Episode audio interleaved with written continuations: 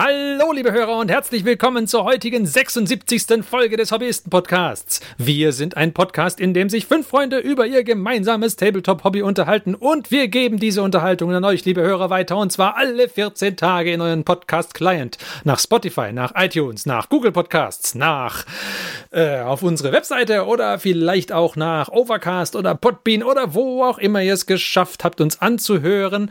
Und wir freuen uns auch sehr, dass ihr bei dieser heutigen, vermutlich letzten Folge in diesem Jahr mit dabei seid. Und wir stellen uns kurz vor. Wir sind nämlich der Mike, der Martin, der Johannes und ich bin der Ferdi. Und unsere Hörer sind ja die schlausten Hörer der Welt und deswegen ist ihnen nicht entgangen, auch heute nicht, dass wir nur zu 4 sind. Und das liegt daran, dass der Christian heute leider nicht bei uns sein kann. Und bevor wir mit der Folge starten, müssen wir da kurz ein paar Wörter drüber verlieren. Wer letzte Folge nämlich aufmerksam zugehört hat, der weiß ja, dass der Christian kürzlich Nachwuchs bekommen hat. Und jetzt, um den Kreis zu schließen, wer von unseren Hörern schon mal Nachwuchs bekommen hat, der weiß ja, dass das am Anfang nicht immer ganz furchtbar einfach ist mit dem Nachwuchs und mit dem Schlaf, den man da kriegt und so weiter. Und deswegen macht der Christian für die nächste Zeit erstmal ein kurzes Babypäuschen, vielleicht auch ein längeres Babypäuschen. Das sehen wir dann, wie genau das sich entwickelt. Aber aktuell ist es so, dass er leider häufig einfach zu platt ist, weil er früh zum Arbeiten aufstehen muss und deswegen, wenn er nachts nicht geschlafen hat, dann ist das schwierig und dann kann man sich's nicht unbedingt leisten, bis tief in die Nacht mit den anderen Hobbyisten zu diskutieren und dann keinen Schlaf zu bekommen. Deswegen gönnt der Christian sich eine wohlverdiente Babypause und ist hoffentlich im nächsten Jahr irgendwann mal wieder bei uns. Aber wann genau, können wir jetzt noch nicht festmachen. Genau. Und wo wir gerade schon bei den Ankündigungen fürs nächste Jahr sind, wie vorher schon gesagt, das ist ja jetzt die letzte Folge hier in diesem Jahr. Und ja, genau. Über die Feiertage möchten auch wir uns eine kleine Auszeit gönnen und werden deswegen erstmal nicht aufnehmen. Und wieder für euch da sind wir erst am 6. Februar. Das heißt, wir lassen mehr oder weniger 2 Folgen aus, machen da auch ein kurzes Päuschen, überlegen uns, was wir im nächsten Jahr so alles tun möchten. Und am 6. Februar, das ist der 6.2.2022, sind wir wieder für euch da mit unserer 77. Folge. Wuh. Genau. Ich dachte, das Datum hätte ein kleines Wuh verdient, aber gut. Genau, aber wir haben uns natürlich was überlegt für zwischen den Jahren und ins neue Jahr. Und zwar machen wir eine kleine Challenge für diejenigen unter euch, die Bock haben mitzumachen. Und was genau wir da tun, erklärt uns der Marc. Ja, wir haben uns überlegt, wir können euch ja nicht einfach so ganz allein in diese podcastfreie Zeit, also zumindest Hobbyisten-Podcast-freie Zeit entlassen. Von mir nix, dir nix. Ja, in eine wohlverdiente Pause. Wir können Pause machen, ihr nicht. Ja, wir können Pause machen, Challenge, aber unsere Hörer, sie zu binden. Unsere Hörer, die brauchen doch ihren Nachschub quasi. Ja. Und deswegen haben wir uns überlegt, dann könnt ihr immer weiter noch mit uns interagieren und ihr liefert uns quasi auch gleich schon wieder eine Folge für nächstes Jahr. Ihr seid nämlich die Content Creator für uns. Hehe. Ja. Outsourcing. Wir möchten eine Pile of Shame Challenge ausrufen. Wir hatten sowas Ähnliches schon mal in unserer kleinen internen Runde. Und zwar möchten wir, dass ihr mindestens ein Modell oder vielleicht auch eine ganze Box, je nachdem, aus eurem Pile of Shame nehmt, die da vielleicht auch schon ein bisschen länger rumliegt. Vielleicht auch die schon am längsten rumliegt. Weiß ich nicht, das dürft ihr euch tatsächlich noch aussuchen. Und die fertig bemalt bis zum 6. Februar nächsten Jahres. Und es darf, also es muss auch nicht ein Einzelmodell oder eine einzelne Box sein, das darf auch, ich glaube, der Martin hat vorhin schon gesagt, er möchte so ein kleines Diorama oder was er hat, möchte auch noch unbedingt fertig machen, dann darf er das als Aufhänger benutzen, das darf auch ein Projekt sein, was ihr schon immer machen wolltet. Und wir bitten euch aber, schickt uns ein Vorherbild und dann, wenn ihr fertig seid, ein Nachherbild noch dazu. Genau. Es muss quasi klar ersichtlich sein, ihr habt, also mir persönlich wäre am liebsten, wenn es irgendwas ist, was ihr schon angefangen habt, also nichts, was irgendwie unangetastet auf dem Pile of Shame noch im Sprue rumliegt, sondern mir persönlich wäre am allerliebsten, wenn ihr irgendwas jetzt schon quasi so gebaut oder halb angefangen oder irgendwie habt, irgendwas, was da halt rumgammelt und einem ein schlechtes Gewissen macht. Und wenn ihr das quasi fürs neue Jahr fertig macht, also quasi bevor ihr ins neue Hobbyjahr startet oder als Start ins neue Hobbyjahr etwas fertig machen, was euch belastet, sozusagen. Ja. Und je später ihr das Ergebnis schickt, desto stressiger für uns. Also, ist okay, wenn ihr dann am 6.2. schickt, wird es anspruchsvoll. Ja, ich glaube auch nicht, dass die Folge am 6.2. schon die Challenge auswertet. Also wir können euch sagen, die erste Folge am 6.2. wird wahrscheinlich dann nicht gleich die Auswertung sein, weil wir brauchen auch ein bisschen Vorbereitungszeit. Ja, wahrscheinlich auch nicht die zweite Folge. Müssen also, mal gucken, falls euch das noch nicht aufgefallen ist, wir machen das ja auch nicht live. Was? Ja, wo? Dios mio. Okay. Ja, das klingt doch gut. So, dann habt ihr also was zu tun. Und wir haben jetzt auch was zu tun. Ja, wir haben auch was zu... Ja, wir können, ja okay, gut, dann lasst uns doch diesen Podcast für heute beenden und gehen wir los. Auf die Pinsel, fertig, los. Oder, aber das wäre natürlich schade, dann müssten wir nämlich die Jahresrückblickfolge im neuen Jahr machen und das wäre ja auch kacke. Und so leicht kommt das Hobbyjahr nicht davon. So leicht kommt das Hobby... Oh nee, da wird noch viel drüber zu reden sein. Vielleicht ist es also besser, wir machen jetzt dann doch schnell noch unsere Jahresrückblickfolge, bevor wir anfangen mit der Challenge. Das sind jetzt wertvolle Sekunden, die uns hier verloren gehen, während unsere Hörer jetzt auf Pause drücken können und dann, während sie uns anhören, quasi direkt starten. Also, da seht ihr mal, was wir hier für Opfer bringen. Okay, also dann lass uns doch ein bisschen über das Hobbyjahr reden.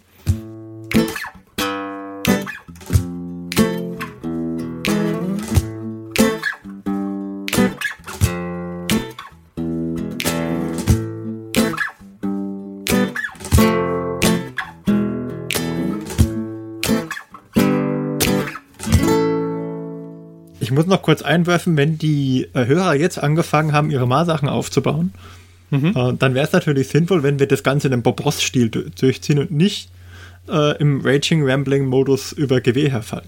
Ach, ich würde schon eher Raging-Rambling machen. So, also gut, dann haben wir schon mal die Einstimmung. Das ist ja gut. Ja. Okay. Und die erste Frage... Die Mood ist set. The Mood-Setting, ja. Okay, also Martin, hau rein. Wie heißt dieser? Ach, der Gordon Ramsay heißt, oder? Der Koch, der die... Das in dem Stil dann laufen wird. Okay. Die erste Frage war, die wir uns gestellt haben, welche Releases haben uns gefallen 2021?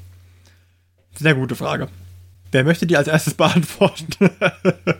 Ich fange an, weil ich habe nicht viel und nachher schnappt ihr mir nämlich meine Antworten weg. Ah, okay. Und der Lümmel. Okay, ich habe 2 aufgeschrieben. Wir haben uns in irgendeiner Folge über den Geier unterhalten. Ja. Ich meine, das war bei diesem Age of Sigmar Orks Release, da war so ein Geier dabei, glaube ich. Ja. So ein Riesenmodell. Den fand ich cool. Dort und bei Brooklyn Nine-Nine. Ja, da gab es auch einen Geier. Okay. Oh. Okay, das war ein Insider. Ja, nee, aber die ist gut, die Geier-Folge. Ja. Okay, und dann außerdem die Drachen haben mir auch gut gefallen. Es kam bei Age of Sigmar, ich weiß gar nicht, ob die mittlerweile lieferbar sind oder ob die nach wie vor noch irgendwie... Die sind da, stehen im Laden. Die sind da, aber kurzer Service-Post habe ich heute von Duncan Rhodes gelernt. Es gab einen Miscast. Die haben 3 Boxen aufgemacht und 3-mal war der gleiche Fehler drin bei einem Armbaustück, dass da ein ganz schön großes Plastikteil quasi fehlt.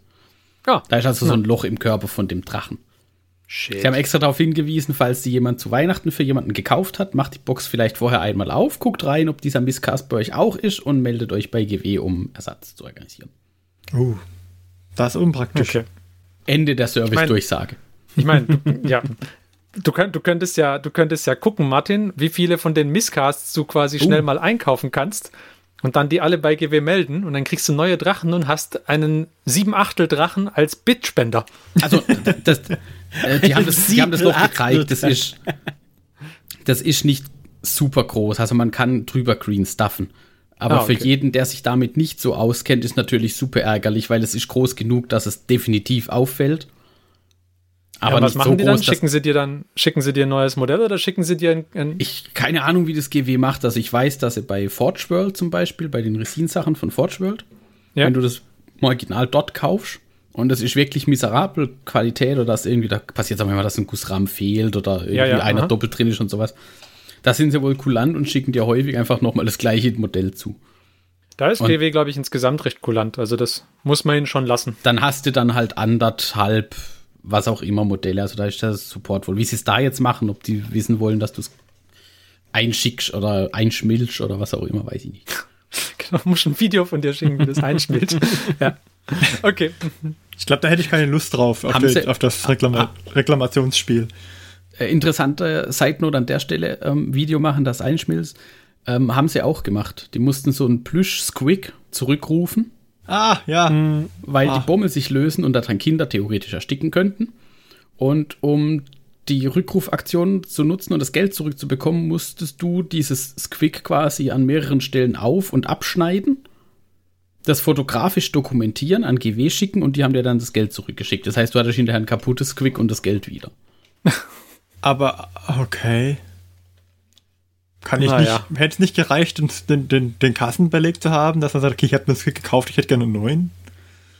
Nein, weil sie halt sicher gehen müssen, dass das Ding quasi nicht mehr benutzbar ist, damit nicht tatsächlich doch noch ein Kind dann erstickt. Aber wenn ich Einzelteile habe, wäre es auch noch... Nein, du sollst ja wegwerfen dann, weil es dann so kaputt ist, dass du es im Prinzip... Ja, klar, aber das... Ah, die Aktion finde ich nicht gut. Dann so sinnvoll ist. Ja. Bitteschön. Aber wir fangen schon wieder an abzuschweifen, ne? Ja. Das ist das geht. Also, der Geier und die Drachen. Meine Modelle. Der nächste, bitte. Oder soll ich begründen? Ja, begründe doch mal. Immer warum? Warum? Okay. Also beide, weil sie cool sind. Weil geil. Und bei beiden haben wir uns auch drüber unterhalten. Ich fand es vor allem beim Geier fand ich es ganz gut. Ich meine, wenn ich mich richtig erinnere, der hatte zwar so ein bisschen Scenic Base, aber sie war relativ neutral gehalten, was ich ganz gut fand. Er war ziemlich modular und die beiden Optionen, die du machen konntest, waren unterschiedlich, sahen aber beide ganz okay aus. Und ich glaube, es war auch so ein Schamane dabei, der war auch ganz cool. Ja, also die Modelle waren einfach insgesamt stylisch, haben gut gepasst, fand ich gut. Haben gut ins Dings gebracht. Und Drachen sind immer gut. Also gegen Drachen kann man eigentlich nie was aussetzen, wenn sie gut gemacht sind. Und die hier waren gut gemacht. Sahen sehr erhaben aus. Passt schon. So, jetzt aber. Marc. Ja, ich habe im Vorfeld der Folge, in Vorbereitung, so ein bisschen durchgescrollt, was hat denn Warhammer Community rausgehauen an Artikeln, weil da sind ja meistens auch die neuen Sachen dabei. Und es war irgendwie nichts so richtig dabei, was es dieses Jahr zu mir in den Pile of Shame geschafft hat. Also alles. Gut, in den Pile of Shame haben der Geier und die Drachen es bei mir auch nicht geschafft. Ja, also. Aber auch nichts, wo ich sagen würde, das würde ich irgendwann vielleicht gerne mal haben. Ah, okay, verstanden. Das war, es waren ein paar nette Sachen dabei. Das Gelände aus der Octarius Kill Team Box. Das habe ich irgendwo mal noch erworben. Mhm. Diese Ork-Hütten Sammlung Dingens da. Mhm. Die ist tatsächlich ganz nett und zu einem, also wenn, da war jemand, der hat sich die Box gekauft, konnte das Gelände nicht brauchen und dann war das ein fairer Preis.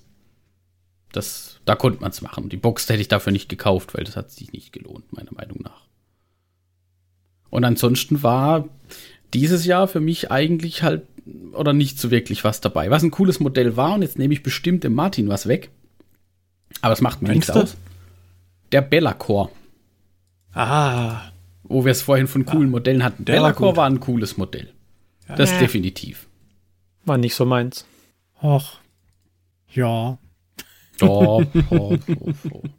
Ich meine, im Vergleich zum alten war er schon ein großer Fortschritt, finde ich. Also der alte ist auch cool, keine Frage. Den habe ich ja beide. Aber er hat dann nur 30% der Größe von dem neuen.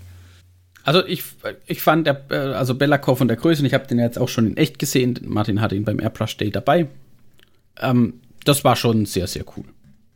Also der hat eine ordentliche Größe, er sieht halt schön nach Dämonenprinz aus. was man von den echten Dämonenprinzen oder von den Dämonenprinzen, die verkauft, sonst. Boah, ja. Sagen wir mal so, kann man so nicht sagen, dass man es denen groß anzieht. Den habe ich ja auch gebaut, den alten Plastikdämonenprinzen. Schwierig. Der coolste von denen ist noch der Nurgle-Dämonenprinz. Der ist stark. Der ist immer noch gut. Der Great Unclean One? Nee, es gibt den Dämonenprinz, auch von Nurgle. Der hat so ein Urukai-Schwert, so eine Klinge, die vorne so ein bisschen abgeschnitten ist und keine Spitze hat. Und da hängen so Ketten dran. Dann hat ein bisschen bauchigerer Typ ohne Flügel halt. Deswegen muss man oft noch Flügel ranpappen, wenn man das Dämonenprinz mit Flügel spielen möchte. Ist auch ein altes Modell, aber das ist noch, der ist stark, finde ich. Der hat Stil. Okay. Aber das ist, schweift ab. Und was ich noch gesehen habe, der neue Ork-Kodex, die kam ja auch dieses Jahr. Auch ganz interessant. Okay, ja.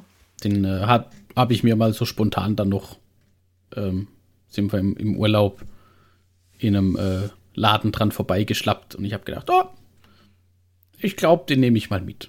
Und von dem warst du auch nicht enttäuscht? Ist er okay? Ist er gut? Ich habe noch nicht jetzt so weit reingelesen, aber er ist gut gemacht. Also das ist tatsächlich was, wo ich sagen muss, Kodizes, auch vor allem die neueren, aber 8. Edition auch schon im Prinzip, die sind eigentlich immer gut gemacht.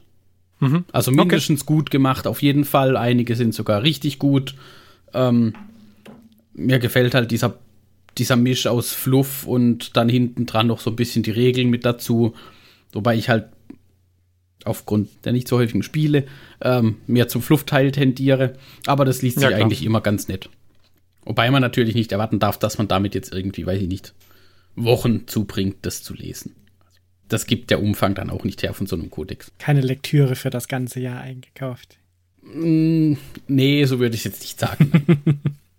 Da bräuchte es schon alle Kodexe wahrscheinlich. Würde man wahrscheinlich schon alle brauchen, aber es sind, also ich mag die, ich mag auch einfach ein bisschen hinten in den Regeln rumzublättern und die Stratagems anzugucken und zu überlegen, was könnte man wann wie einsetzen. Mhm. Also das ist auch ein bisschen, hat so ein bisschen was, letzte Folge hatten wir es davon von Magic, wenn man sich die Karten durchliest und sich überlegt, wie könnten die Kombinationen in meinem Deck aussehen und welche Kombinationen möchte ich denn unbedingt haben. Ja. Also es ist immer so ein bisschen was und dann überlegt man, welche Einheiten könnte man brauchen. Deswegen, also das waren so meine zwei, ja, Hobbys oder meine, ich weiß nicht, Highlights klingt ein bisschen hoch. Ich würde es mal sagen, ich würde es Lichtblicke nennen bei den, bei den Releases, die so kamen. Okay. Und was ist denn mit dem Johannes? Was sagt der? Tja, da muss ich doch mal schwer überlegen, was ich gut fand von den GW-Releases dieses Jahr. Und da müssen ja nicht nur GW sein, also du kannst ja durchaus auch andere. Ja, also ich habe kein GW-Release. Also ich hab ein GW-Release, oder vielleicht zwei Stück und dann etwas ganz anderes, was brandneues. Uiuiui. Bam, bam, bam. Sollen wir jetzt einen Jingle einspielen, um die Spannung zu steigern? Nein. Also was mir tatsächlich im Nachhinein besser gefallen hat, als ich glaube, ich müsste doch mal die Folge reinhören, als wir, glaube ich, den besprochen haben. Mir gefällt dieses neue Castle & Crow Model, das sie rausgebracht haben. Das müsste dieses Jahr gewesen sein, falls ich mich nicht vertan habe. Das war aus der Hexfire Box, oder? Genau, das ist, glaube ich, die als einzigste neue Mini gewesen für die Grey Knights auch. Mhm. War das auch so ein Modell, was einem so langsam ans Auge wächst? Oder, Na, ich hatte da letztens irgendwann mal vor ein paar Wochen, glaube ich, oder wahrscheinlich eher schon 2-3 Monate, hatte ich irgendwo einen relativ coolen Paintjob gesehen. Und deswegen hat sie mich doch begeistert im Nachhinein, weil der hat ja dieses Dämonenschwert dabei mit diesem, wo schon quasi die Flammigkeit mit in das Modell eingebaut ist. Und das hat einer extrem cool. Ja, die Flammigkeit ist ein Wort. Stimmt aber schon. Und das hat jemand extrem cool mit so ein bisschen Purple Leuchten und OSL auf das Gesamtmodell gemacht. Und das sah schon echt cool aus. Und das hat mir dann doch das Modell etwas mehr näher gebracht als vorher. Das war das Erste. Und was ich auch cool fand, wo ich mir nicht sicher bin, ob wir das mal geskippt haben oder ob ich es nur irgendwie damals aus meinen Augen verloren habe, ist den Mossrock's Crackbat. den Halbroboter Wolverine Ork auf dem High Squig, Albino High Squig. Ah, der Great White Squig. Ja. Ah, ja, der ist cool. Weil da fand ich das Modell auch sehr lustig. Ja, mit Squigs kann man eigentlich nichts verkehrt machen. Die sind immer gut. Ja, und vor allem halt auch dieser halb mechanische Ork. Ist Mechanik dabei? Muss bei mir immer dabei sein. Und das Quick hat Auspüffer auf der Seite. Auch ein guter Aspekt. Also das hat mir auch gut gefallen. Und mein drittes Lieblingsrelease ist mehr oder weniger brandneu. Und zwar ist das aus der Loyalty Reward von Loot Studios. Aus der aktuellen Queen Lyanda Blade of the Woods. Ein sehr tolles Modell, wie ich finde. Queen Lyanda Blade of the Woods. Ich wollte es nicht spoilern, ich schicke es euch mal kurz. Du wirst lachen, ich habe die vor 30 Minuten vorbereitet, um sie auf den Drucker zu legen. Die Woche. So weit bin ich noch nicht gekommen, aber sie wird definitiv gedruckt werden demnächst. Und das Companion Model, den Cyclops, finde ich auch lustig, aber der ist nicht gut genug, um einen Top-Release zu sein. Aber das Style von Queen Lyanda, super. Ist stark. Das wären meine 3 Top-Releases dieses Jahr. Was sagte der Martin dazu, wenn er die schon druckbereit gemacht hat? Wird sie auch sein Modell des Jahres sein? Oder hat er noch was Besseres? Nein. Also Loot Studios könnte man fast immer zu den Modellen des Jahres zählen. Da gibt es so viel, was ich... aber ich finde halt... bei Loot Studios ist es so, dass sich die Sachen, die sie rausbringen, immer so im 75mm Bereich oder die Büsten direkt drucke. Mhm. Also am liebsten drucke ich ihre Büsten, auch wenn ich noch keine angemalt habe, aber das kommt noch. Challenge accepted. Ja. Ah, guck mal. Nicht mehr dieses Jahr. So ein Zufall. Du hast noch bis zum 6.2. Zeit. Also ich mag die wirklich sehr, sehr gerne. Aber ich würde sie jetzt nicht als Release des Jahres sehen. Ich glaube, mein Release des Jahres war ein Kickstarter, bei dem ich Anfang des Jahres mitgemacht habe, und ich glaube, ich habe schon mal davon erzählt. Und zwar hieß der Ismails Collection. Und zwar von Bold Miniatures. Und der Sculptor heißt Ismail Nieto. Und der hat bei dem Kickstarter haben sie halt 3 Miniaturen als 3D-Druckdatei rausgebracht. Und 2 davon sind super stark. Einmal ist es ein Junge oder ein Mädchen, das weiß ich nicht, mit einem Flugsaurier. Ah, der. Das ist cool, das Modell, ja. Und das andere war der sogenannte Batpacker. Eine Fledermausmann mit einem Rucksack voller Fledermausbabys. Und ja, den hatte ich gesehen, der war mega stark, fand ich. Und die beiden, ich habe die mir gedruckt und die liegen auf jeden Fall auf meiner To-Do-Liste, aber die brauchen viel, viel Liebe. Und die werde ich 2022 auch angehen. War da nicht auch noch so eine mit so einem aufklappbaren Kopf quasi dabei? Ja, das war die dritte. Aber der hat mir nicht so gut gefallen. Der ist halt da dabei, aber den habe ich noch nicht gedruckt. Das war der The Mindless heißt das. Das war so eine Art Frankenstein-Monster. Und der hat eine transparente Kuppel auf dem Kopf, die man aufklappen kann. Da sitzt dann so ein kleines Monster, so ein kleines Tentakelvieh, das den fernsteuert mit so kleinen Hebeln. So Man in Black Style. Ja, genau, so Man in Black Style ist es. Ist cool, aber ja, vielleicht irgendwann mal. Aber der Batpacker ist definitiv besser. Ja, der Batpacker ist super stark und halt das Kind mit dem Flugsaurier ist auch richtig gut.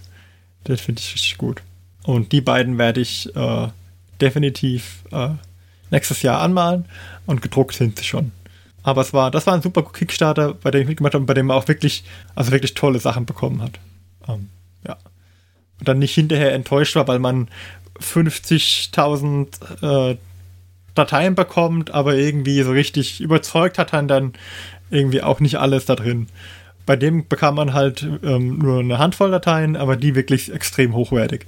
Und das war super. Klasse statt Masse. Richtig. Das war mein Modell 2021. Von GW tatsächlich wurde jetzt schon viel genannt. Der Belakor war super. Der White Squig war super. Aber es war nichts dabei, wo ich sagen konnte, hey, das fand ich mega gut. Ich fand auch den Release also die Miniaturen im neuen Kill Team gut. Ich mochte das Kill Team aus anderen Gründen nicht, aber ich mochte die Orks und die Death Cops of Quick, die da drin waren. Die fand ich auch super. leider Gottes wäre es mir dann doch zu viel gewesen, die nur deswegen zu holen. Aber die Idee dahinter die Modelle fand ich stark. Mhm, okay. Dann haben wir alle durch, oder? Dann können wir ja zur nächsten Frage. Wir können aber auch eine der Releases, die jetzt relativ zeitnah zu unserer Rückblickfolge waren die Battle Forces, die es jedes Jahr von Games Workshop gibt. Stimmt. Die hat jetzt niemand genannt. Als Lieblingsrelease? Als Lieblingsrelease. Ja, woran liegt das? Woran liegt das? Lasst uns darüber sprechen. Nein. Ich muss sagen, Skitari Ranger. Die waren... Also dieses Jahr war das erste Jahr, wo ich mich nicht zwingen musste oder nicht zurückhalten musste, um keine zu kaufen. Mhm, sagen wir so. Ich hab's auch in anderen... Ich wollte gerade sagen, also hast du alle gekauft? Nein. Dann war das nicht schlecht von mir formuliert. Also in anderen Jahren musste ich mich tatsächlich zurückhalten, keine zu kaufen, weil doch irgendwie mal immer eine dabei war, die cool war. Dieses Jahr war keine dabei, wo man sagen müsste, oh, die lockt mich schon. Also da war jetzt dieses Jahr, also für mich definitiv gar nichts dabei. Kann ich zustimmen. War nicht überzeugend genug, dass das jetzt, okay, die brauche ich unbedingt, wo jetzt Sachen drin sind, die ich auf jeden Fall haben muss.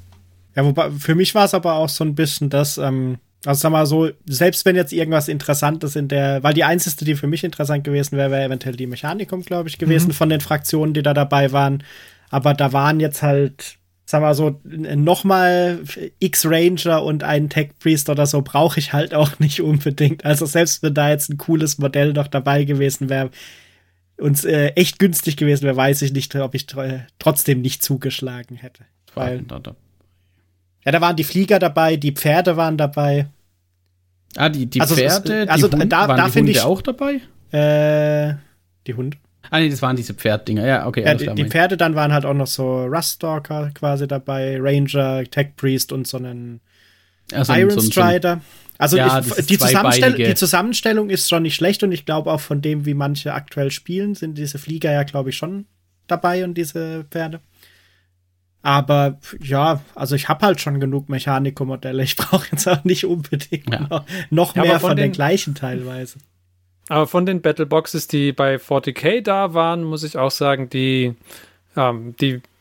Mechanikum waren auch die irgendwie am interessantesten gewesen wäre, von der Zusammenstellung her und so auch.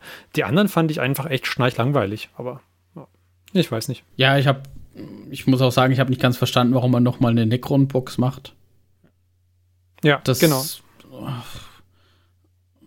Also ich muss sagen, das wäre für mich das Einzige gewesen, wenn ich jetzt quasi noch keine Necrons hätte und in den Necron einsteigen wollte oder so. Ja, natürlich. Also zum Einstieg. Dann wäre es vielleicht eine gute Box gewesen. Zum Einstieg waren, glaube ich, trotzdem noch alles gute Boxen, weil sie halt gegenüber dem Einzelkauf schon deutlich günstiger sind. Vielleicht haben wir auch einfach schon zu viele Modelle. Ja, vielleicht sind wir übersättigt. Vielleicht sind wir übersättigt, ja. Weil letztes Jahr hat sich das noch gelohnt, weil da hatte ich dann halt noch eine Box weniger Mechanikum-Modelle. Also. Aber ich bin jetzt gerade tatsächlich auf einem Webshop, wo man die vorbestellen kann, nicht bei GW. Die Mechanicus-Box bekommst du nicht mehr, die scheint ausverkauft zu sein für die Vorbestellung. Aber die Necron-Box zum Beispiel, die ist noch verfügbar. Ja, ist halt übersättigt. Und das ist dann schon, naja, normalerweise waren die halt schon eigentlich innerhalb von der ersten Woche oder den ersten paar Tagen waren die weg. Ja, aber ich weiß noch, wie ich mit mir gerungen habe letztes Jahr, mir so eine Squeakbox zu holen. Und dann habe ich es alles mal sein lassen und mir dann im Frühjahr eine geholt, als es dann irgendwo eine gab, aber es ist keine dabei, wo ich sagen muss, oh, die ist so cool, die hätte ich gerne. Irgendwie fehlt mir das Coole. Zum Beispiel hätten sie Death Cove of Creek Imperial Knights rausgebracht, wie dieses eine Bild, was ich, glaube ich, letztes Mal in den Chat gepostet habe. Da wäre ich sofort dabei gewesen. Ja, oder halt eine coole Themenarmee. Wie jetzt irgendwie, dass man mal sagt, okay, Imperial Army, Astra Militarum, aber halt mit diesen elysianischen Shop-Truppen, oder wie heißen die? Also diese Sprungarmee, da magst du halt irgendwie 2 Flieger rein und zweimal die Scions, die Scions und dann hast du eine Schocktruppe. Ja, das wäre ein super Paket gewesen. Wäre auch ein Themenpaket gewesen, wo man sagen kann, okay, hat nicht jeder und wäre eine coole Ergänzung oder eine thematische Ergänzung. Ob das jetzt sinnvoll ist zum Spielen, ja, das kann ja dann wieder irgendein Berater, der der Meta-Berater dann sagen, aber ich hätte mir einfach mehr Themenarmeen gewünscht. Das finde ich immer ganz gut, wenn sie so ein Thema haben wie, keine Ahnung.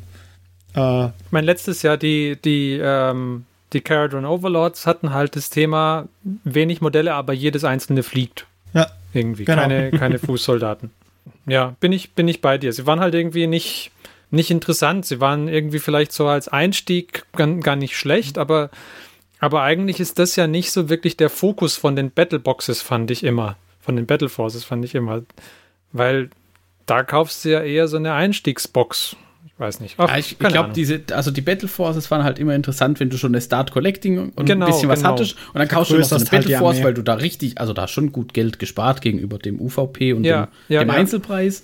Und dann hast du plötzlich innerhalb von ein paar Monaten hast schon im Prinzip eine relativ große Armee schon zusammen. Ja. Und also ich glaube auch rein UVP-mäßig sind sie halt wahrscheinlich auch die meisten immer noch ein guter Wert. Ich glaube, ich hatte einen Artikel drüber gelesen, da waren, glaube ich, alle noch ganz gut bewertet vom Saving, außer, glaube ich, eventuell der Space Marines, wobei ich nicht mehr weiß, was da das Argument war, wieso die kein Good Value war. Aber ich glaube, bei Space Marines war glaube ich, das Argument, dass die Combat Patrol Boxes eigentlich besser sind.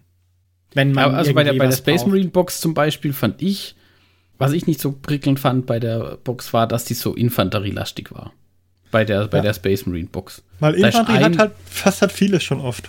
Da ist halt ein, ein Stormspeeder ist dabei und der Rest ist wirklich Infanterie. Ja, und das hätte ich getauscht. Ja, da sind dann viele Modelle dabei, aber ich finde halt, Infanterie hat man, also wenn man anfängt, dann holt man sich doch eher noch Infanterie am Anfang. Ja. Finde ich auch, dann ist eine Box, wo mal vielleicht ein oder zwei Panzer, im Vergleich dazu zum Beispiel die Box der Sororitas, die hat, finde ich, halt eine gute Mischung. 2 Panzer und Infanterie, auch von den neuen. Ja. Wobei ich es gar nicht gemischt hätte. Also ich hätte mir bei Space Marines zum Beispiel gewünscht, was kann denn dieses Jahr raus? Weizgas. Dann hätte ich mir jetzt hier einen Weizgas Strike Force gewünscht. No Guts, No Glory. Hätte gemacht, okay, magst trotzdem diesen neuen Landspeeder rein, den es da gibt, diesen großen. Und anstelle von Fußinfanterie dazu, die da eh nicht mithalten kann, gibst dem halt zweimal die Bikes, die dem Ferdi nicht gefallen, rein. So. Und zweimal den Update-Gussrahmen Weizgas. Ja, aber Weizgas kam noch nicht. Ja, aber das Regelbuch doch, also der Code-Supplement kam doch, oder? War das nicht 2021? Ich meine, den gibt's noch gar nicht, Weizgas. Gibt's noch gar nicht? Dann täusche ich mich. Okay, aber hätte man trotzdem machen können. Aber es gibt doch den Abdeckungsrahmen für Weizgas, oder? Ich weiß es nicht. Ich bin kein Weizgas-Enthusiast, das kann ich dir nicht verstehen. Ich auch nicht, deswegen. Aber es ist halt so, was mir so in den Sinn gekommen ist, als ich dachte, okay, den Landspeeder. Doch, es gibt das Weizgas-Code-Supplement. Ach, den gibt's schon. Das gab's, dann nehme ich alles zurück, tut mir leid. Ja. Und es gibt einen Update-Gussrahmen. Und dann hättest du einfach zweimal einen Update-Gussrahmen. Also, das wäre auch schon wieder eine thematische. Und der Dings, und das hätte der verkauft wie Schlitten Brot. Ja. Glaube ich. Und wenn du jetzt sagst, okay, die kaufe ich mir und verkaufe die Update-Gussrahmen weiter und macht der draus aber Ultramarines, dann ist da auch wieder in Ordnung. Mhm. Eine Strikeforce Ultramarines. Also, ich glaube, dass sie mit Themenarmeen mehr Altkunden erreicht hätten. Ob sie jetzt mit den großen Armeen mehr Neukunden ansprechen, weiß ich nicht, kann ich nicht beurteilen. Ja, aber das finde ich bin da schon beim Marc. Die Battleforces waren halt immer für den Spieler, der schon im Hobby drin ist eigentlich. Und für die anderen hast du ja, ich meine, so Starterboxen hatten wir ja ein paar dieses Jahr und die waren jetzt auch, sie haben uns nicht so arg angemacht gehabt, aber sie waren auch nicht so schlecht. Ja. Und wenn du jetzt mit Indomitus anfangen oder wenn du mit Space Marines oder mit Necrons anfangen willst, dann hast du doch gute Starterboxen-Möglichkeiten. Ja. Und dann braucht man doch nicht eine langweilige Ultramarine Strike Force da noch mit reinmachen. Naja, ich weiß nicht.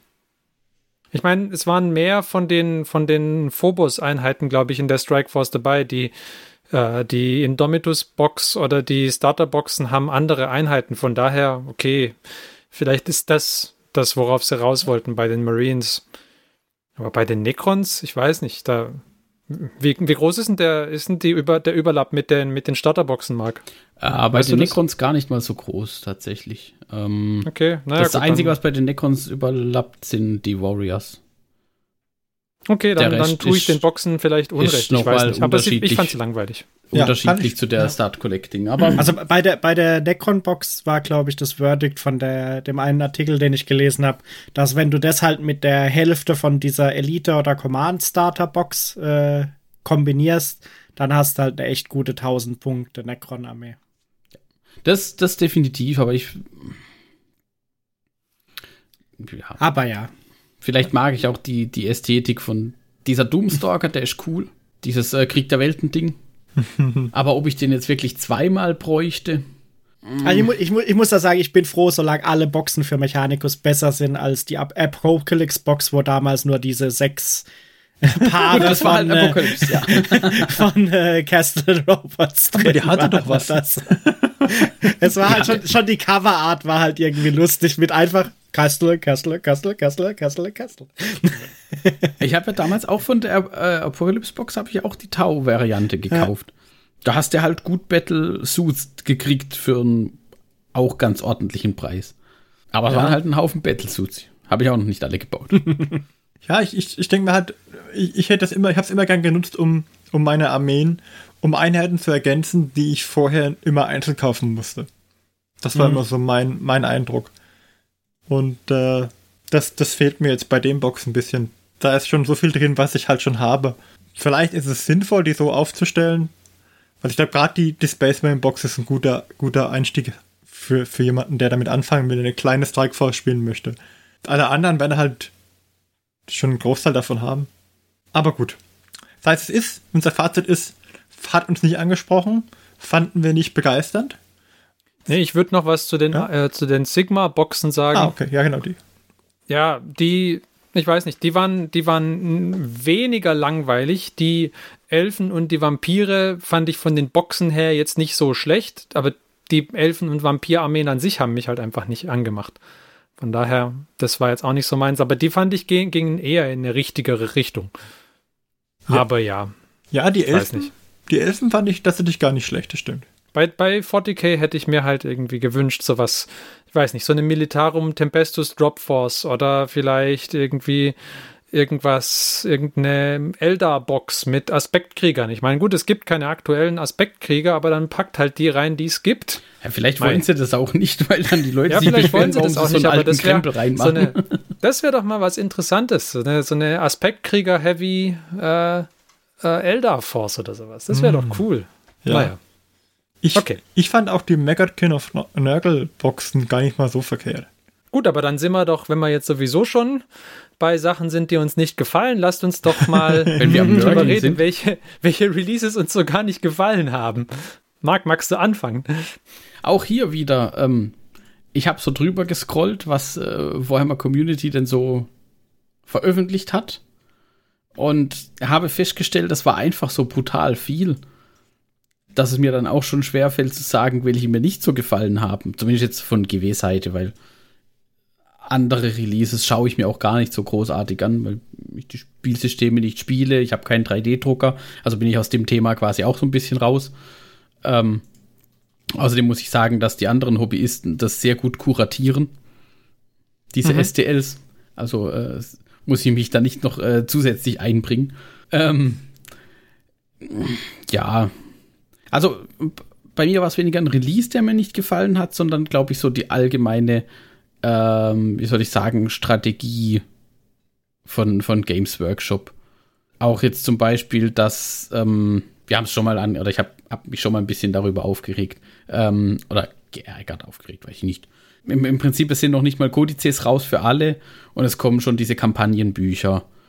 Kill Team Box kam jetzt auch schon, glaube ich, die zweite mit jeweils einer eigenen Erweiterung. Also die erste war ja Krieg, Death Corps of Krieg versus Orks. Und jetzt die zweite Box, die kam, war Tau versus Sisters of Battle. Und die bringen dann auch schon wieder ihre eigenen Regel-, Erweiterungs-, weiß der Geier was, Bücher mit, die es natürlich nur in dieser Box gibt zunächst mal. So dieses Aufteilen von Regeln und Spielmaterial, was ja vielleicht an sich ganz interessant sein kann, über mehrere Boxen, die dann doch irgendwie am besten limitiert sind, dass die Leute auf jeden Fall gleich kaufen wollen und müssen. Ja, also das war für mich die Enttäuschung würde ich es jetzt nicht nennen, aber so der negative Part des Jahres. Mhm. Weitere Stimmen oder soll ich? Ja, erzähl doch mal, was dir nicht gefallen hat. Okay. Ich schließe mich an. Also ich fand auch, es waren die meisten Releases waren nix für mich und es waren zu viele und zu beliebige, zu vereinzelt irgendwie so. Ich hatte nicht das Gefühl, dass so eine fokussierte Linie irgendwie durchgezogen wird, dass man sagt, hier, wir machen jetzt diese Armee und die, um die kümmern wir uns jetzt und dann, wenn wir da damit zufrieden sind, gehen wir auf die nächste, sondern es waren immer so vereinzelte Sachen, so hier mal Orks und auch gar nicht mal so wenige davon, aber dann hier komische Vampire und dann hier Zeug und das war nix, fand ich auch nicht gut. Und generell die Strategie würde ich auch genau das unterschreiben, was Marc gesagt hat. Zusätzlich fand ich, dass Games Workshop irgendwie komische Kombinationen gemacht hat. Also wir würden gerne sehen Elfen und Dinos, ja, so hier Exodyten, das wäre ja super. Wir würden gerne sehen, vielleicht Zombie-Piraten, immer eine gute Kombination. Ja. Stattdessen kriegen wir aber Kühe und Elfen oder Vampire und Zentauren. Das ist halt nicht gut einfach. Kühe und Elfen gab es ja schon letztes Jahr, das ist ja nichts Neues, aber da gab es weitere Kühe. Keine Ahnung, das war einfach nix. Also vor allem bei der Vampirarmee, da waren vereinzelt echt gute Modelle dabei. Aber warum das zweite Beinpaar? Das muss doch nicht sein. Ja. Und das bei den großen Modellen, die irgendwie den Blick auf sich ziehen sollen. Und dann macht man da Vampirzentauren. Wer hat schon mal was von Vampirzentauren gehört? Echt jetzt? Die schleichen sich so gut an. Ein Mist. Ja. Ja. Auf ihren leisen Pfoten. Moment. Ja. Also, ich hätte mir gewünscht, dass es fokussierter ist. Ich hätte mir gewünscht, dass man sich auf einzelne Armeen konzentriert und dann die stärker rund erneuert, als man es getan hat. Ich hätte mir vor allem gewünscht, dass es, letztes Jahr hätte ich meine Hand für ins Feuer gelegt, dass dieses Jahr jetzt neue Aspektkrieger kommen, und zwar alle. Aber nee, gar nichts. Wäre schön gewesen. Wäre schön gewesen. Ja. So, der nächste. Dann mache ich mal weiter. Welche Releases haben mir gar nicht gefallen? Es war jetzt nichts dabei, wo ich sagen kann, oh Gott, das war so kräftig, dass ich es nicht anschauen konnte. Es war alles irgendwie okay, es waren immer handwerklich auch gut gemachte Sachen, kein kompletter Ausrutscher dabei. Aber wenn ich jetzt sagen müsste, was hat mir gar nicht gefallen, dann würde ich sagen, es war der Cursed City Release. Dass der erst angekündigt war mit, es ist lange verfügbar und es kriegt jeder eins und es wird nicht limitiert. Und kurz drauf haben sie es, aus welchen Gründen auch immer, wir haben ja schon mal spekuliert, dann eingestellt. Also weniger die Modelle, weil die fand ich super, eher das, wie wurde der Release gehandhabt.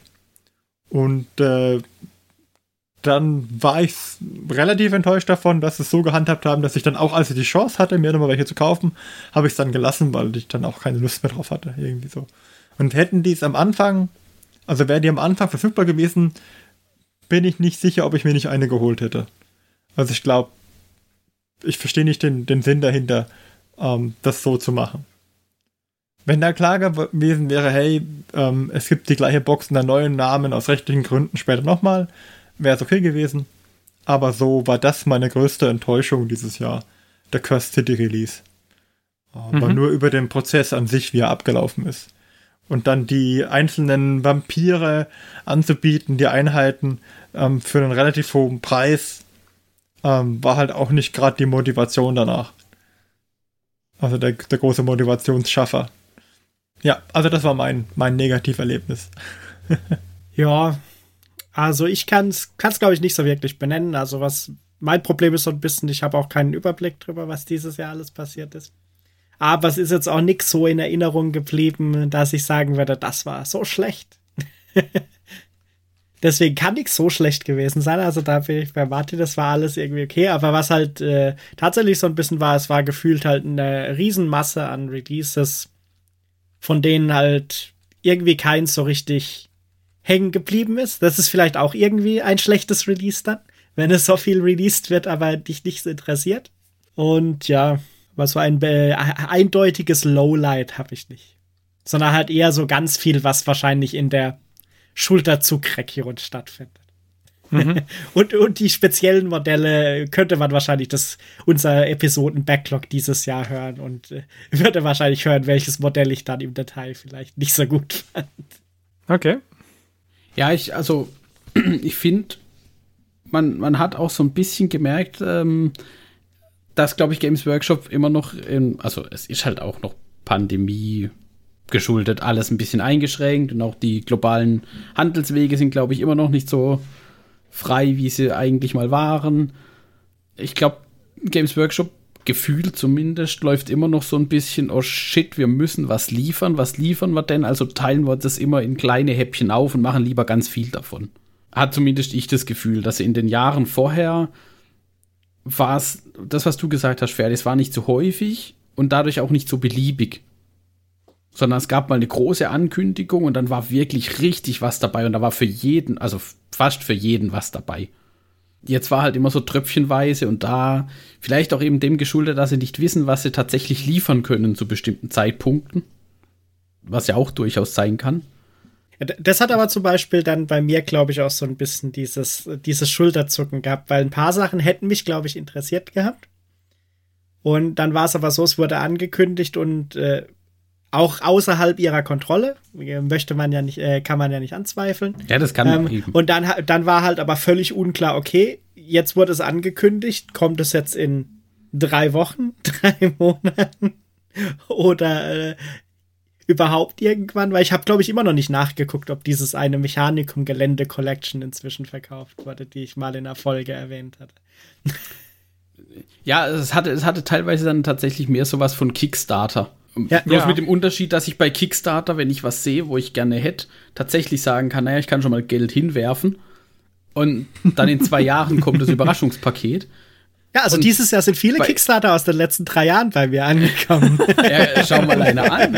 Die überbrücken vielleicht auch so ein bisschen die Beliebigkeit an der Stelle. Ist doch auch schön.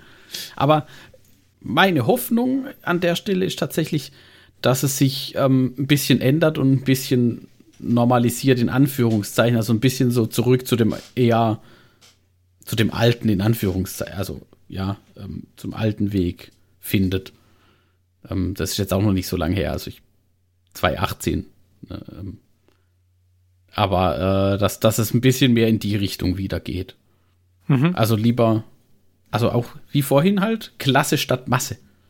Ja. Okay, sehr schön. Dann lass uns noch mal ein bisschen mehr über das reden, was wir so gemacht haben oder nicht gemacht haben und wie wir das so fanden. Marc, du hast die Frage in unser tolles Dokument hier reingeschrieben. Haben wir genug gespielt? Hast du denn genug gespielt? Das ist für mich ein klares Nein, fürchte ich. Man hat es vielleicht gemerkt. Ich habe in einen Chat immer wieder reingeschrieben, ja, hat denn jemand Zeit am Wochenende? Und dann, nein, tut uns leid. Nee, leider schon verplant. Das ist manchmal auch ein bisschen schwierig, vor allem wenn man dann, also an der Stelle, ich bin da auch nicht sauer, keine Sorge. Ich weiß, dass es kam, ich war da auch immer relativ spontan, also ich habe meistens dann so am Mittwoch geschrieben, ja, hätte jemand Bock am Wochenende zu spielen. Das ist natürlich für mich einfach, weil ich habe nur eine Freundin und keine Frau, in Anführungszeichen. Sehr gefährlich. Zum Glück ist die Mädelsfolge schon abgedreht. Ja. Die ist schon fertig. Dann muss ich mir erst nächstes Jahr was dazu anhören. Nein. Bei mir, also ich habe noch eine gewisse Flexibilität und wenn mal Kinder da sind oder Familie oder irgendwas, dann ist das natürlich nochmal was anderes. Ich hätte gern mehr gespielt, war aber auch pandemiebedingt einfach nicht möglich über einen Teil des Jahres hinweg, leider. Ich weiß nicht, wie es die anderen sehen. Vielleicht hat dem Ferdi das auch gereicht. Ja, ich habe ja zu den Leuten gehört, die häufig abgesagt haben. Also ich hätte auch gerne mehr gespielt, aber immerhin war es, glaube ich, mehr, als ich letztes Jahr gespielt habe. Von daher schon mal ein Fortschritt. Ich wollte gerade sagen, also auf der Skala von den letzten Hobbyjahren war es nicht das schlechteste Hobbyjahr, was Spielen angeht. Zumindest für explizit Tabletop-Spielen. Richtig, richtig. Aber mehr geht natürlich immer. Ja, also es hätte ruhig mehr sein können. Wir werden später noch dazu kommen, was ich tatsächlich sehr bedauere, wenn es ums Spielen geht. Aber ja, es hätte ruhig mehr sein können. Hast du recht. Also ich hätte mir gewünscht, dass ich hätte, glaube ich, noch einmal mehr Kill Team gespielt. nach den alten Regeln. Mhm. Oder nochmal so unsere Kampagne weiter, unsere 500 Punkte, wie hießen die? Ach, Crusade, ja. Genau, den Crusade, da hätte ich auch noch gerne weitergespielt. Im Großen und Ganzen, allerdings bin ich auch einer von denen, die oft abgesagt haben, weil einfach meistens dann doch irgendwie zu platt war. Oder halt schon verplant war. Aber ja, im Großen und Ganzen bin ich mit meinem Spielfortschritt zufrieden, weil das für mich nie das wirklich Wichtigste war. Allerdings, ja, 1-2 Spielchen mehr hätten wir schon schaffen können dieses Jahr. Das wäre schon cool gewesen. Okay, und dann würde ich quasi nahtlos anknüpfen. Was war die größte Enttäuschung dieses Jahres? Oh. Wo wir gerade schon bei Spielen waren. Bei mir die größte Enttäuschung im Spielbereich. Wieder kein Age of Sigmar gespielt. Was ist da los? 3. Edition Age of Sigmar, mittlerweile wie befürchtet herausgekommen. Ich habe die 5. Edition ist unsere, Ferdi. Die 5. Edition. Ja. Kein einziges Spiel dazwischen. Nee, die 5. Edition ist nicht unsere. Ich kaufe kein weiteres Regelbuch, bevor ich nicht mit dem 2. ein Spiel gemacht habe. Wir spielen nichts weiter, aber es existiert die 5. Das ja, so. Ja. Das Jahr, in der die 5. rauskommt, ist unseres. Nee, also das hat mich geärgert. Das war eine Enttäuschung, dass wir da nicht gespielt haben und nicht mal annähernsweise gespielt haben. Ja, und ansonsten enttäuschend. Also insgesamt haben wir ja schon rausgehört, so generell Games Workshop-mäßig war das Jahr insgesamt eher eine Enttäuschung. Ich fand es nicht gut, was sie aus Kill Team gemacht haben. Und ich finde es nach wie vor kacke, dass es keinen neuen Aspektkrieger und keine nennenswerten Eldar-Modelle gibt. Da, finde ich, hätte man was tun müssen. Natürlich kam auch Battlefleet Gothic nicht zurück, aber okay, da brauchen wir nicht drüber reden. Ich wollte gerade sagen, also ich glaube, wir müssen so eine Strichliste anlegen, wie viele Jahre in Folge Aspektkrieger und Battlefleet Gothic genannt werden. Ja, ich habe mich auch mittlerweile mehr oder weniger davon verabschiedet, da Battlefleet Gothic irgendwann wieder zu bekommen. Mittlerweile gefällt mir Dystopian Wars. Reden wir vielleicht drüber, wenn es um das nächste Jahr geht. Johannes, wie sieht's mit dir aus? Eine große Enttäuschung, die ich letztens erst gesehen habe, vielleicht kann einer von euch bestätigen, weil ich habe sie noch nicht verifiziert, aber das fällt mir gerade ein. Die japanischen Ninja-Soldatinnen wurden eingestellt, wenn ich das richtig mitgekriegt habe. Was von? Das war von doch Dust? Von Dust oder so. Habe ich irgendwie gelesen, dass es eingestellt wurde. Das kann sein. Und ich konnte nicht mehr Ninja-Kriegerinnen bauen, weil ich glaube, die sind auch nicht mehr lieferbar gewesen. Also wenn du willst, schaue ich mich um. Meinst du, da schießen die... Mal gucken, es gibt auch noch genug andere Sachen, die ich machen könnte. Aber deshalb fand ich ein bisschen schade, weil das fand ich immer interessant, aber es hat sich noch nie angeboten, da einzusteigen. Ansonsten gibt es beim Manifo eine schöne Gruppe mit Ninja-Mädels. Ja, da bin ich nicht so. Vielleicht ist es dann doch keine Enttäuschung, sondern eine neue Tür, die aufgeht. Dann nehme ich das zurück vielleicht. Dann muss ich das erst noch genauer prüfen. Der Kisser hat die Gruppe, glaube ich. Da gibt es immer so eine Warband sozusagen. Hm? Und ich glaube, der Kisser hat die Mädels. Muss mal fragen. Ja, mal fragen und nachgucken. Okay, dann vielleicht ist das nicht die Enttäuschung. Also eine Enttäuschung ist auf jeden Fall der wenige Hobbyfortschritt, weil bei mir ging dieses Jahr irgendwie der Hobbyfortschritt nicht so viel weiter. Was dann auch teilweise mit Mikes Nachfragen kollidiert hat, weil das Abladen und Ausbringen von so mehreren Paletten Baumaterialien hat dann doch mehr Zeit in Anspruch genommen als initial geplant. Das hat mich irgendwie, glaube ich, mehrere Monate in Atem gehalten. Und deswegen Enttäuschung der Hobbyfortschritt und ja, sagen wir so, die schon ernannte Kill-Team-Geschichte, die fand ich auch ein bisschen blöd. Um auf der Seite zu sein, aber ja, ich denke, der größte Enttäuschung war mein eigener Hobbyfortschritt. Ich hatte so viele coole Sachen vorbereitet für dieses Jahr, aber so richtig fertig ist nichts davon geworden. Hm. Und ich habe es nicht mal geschafft, meinen Lego-Männchen-Toilettenrollenhalter bis Weihnachten mit der Weihnachtsmütze fertig zu machen. Dabei habe ich extra einen, den man Jahreszeiten akkurat anpassen kann. Das ist immer noch gut. Ich warte immer auf das Bild dann noch. Ja. Vielleicht bis Weihnachten. Da ist ja ein Weihnachtsmann. Also es wäre ja noch valide, ihn bis Weihnachten fertig zu machen. Ja. Martin fehlt noch, oder? Ja. Die größte Enttäuschung? Ich glaube, die größte Enttäuschung war, dass wir es nicht geschafft haben, dieses Jahr ein Brettspielwochenende zu machen. Ich glaube, das ist ein bisschen schade. Das valide. Ist für mich immer ein Highlight des Jahres gewesen, dass wir uns tatsächlich mal alle treffen konnten und zusammen nicht unbedingt Tabletop gespielt haben, aber Brettspiele. Und dann auch mal Brettspiele, die ein bisschen aufwendiger sind. Und da kamen auch manchmal Miniaturen zum Einsatz. Von daher ist es auch irgendwie hobbyrelevant. Aber ich fand, das war immer ganz nett. Ich hätte so viele tolle Kickstarter-Spiele, die wir ja dieses Jahr hätten ausprobieren können. Ja. Vielleicht können wir es trotzdem ins Auge fassen, wenn wir denn. Wir sind ja alle geimpft. Müssen wir mal gucken. Je nachdem. Ich würde es in der aktuellen Situation auch nicht machen. Das mal dazu gesagt. Ist mir jetzt auch zu wild. Aber ist ein bisschen schade. Das war meine Enttäuschung.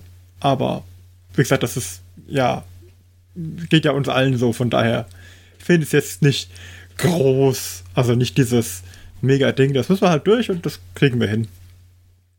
Da konzentriere ich mich lieber auf nächstes Jahr, dass wir da was Cooles hinbringen. Okay, na dann hast du ja schon schön eingeleitet fürs nächste Jahr. Ja, ich bin ein Fuchs. Ja, nicht schlecht. So, was haben wir denn vor fürs nächste Jahr? Also mein Jahr wird im Zeichen der World Eater stehen. Das war ja für 2021 schon geplant, warum auch nicht für 2022. Ja. Und ich meine, ich habe die ganze Armee 2021 gebaut und ich habe geguckt, mit meinen Kondemonen hatte ich neulich so eine Google-Erinnerung bekommen. Da gibt es ja immer diese Erinnerungen, die dann sagen, erinnern Sie sich schau dir an, was du am 8. November letztes Jahr getan hast. Diese Foto-Dienst. Ja, genau. Ja. So eine Fotohinweis, das hast du vor 2 Jahren gemacht. Und da habe ich halt gerade den ersten Kondemonen bemalt. Vor 2 Jahren. Das heißt, theoretisch müsste ich nächstes Jahr die World Eaters fertig machen, damit ich sie im gleichen Tempo bemalt habe wie die Kondemonen.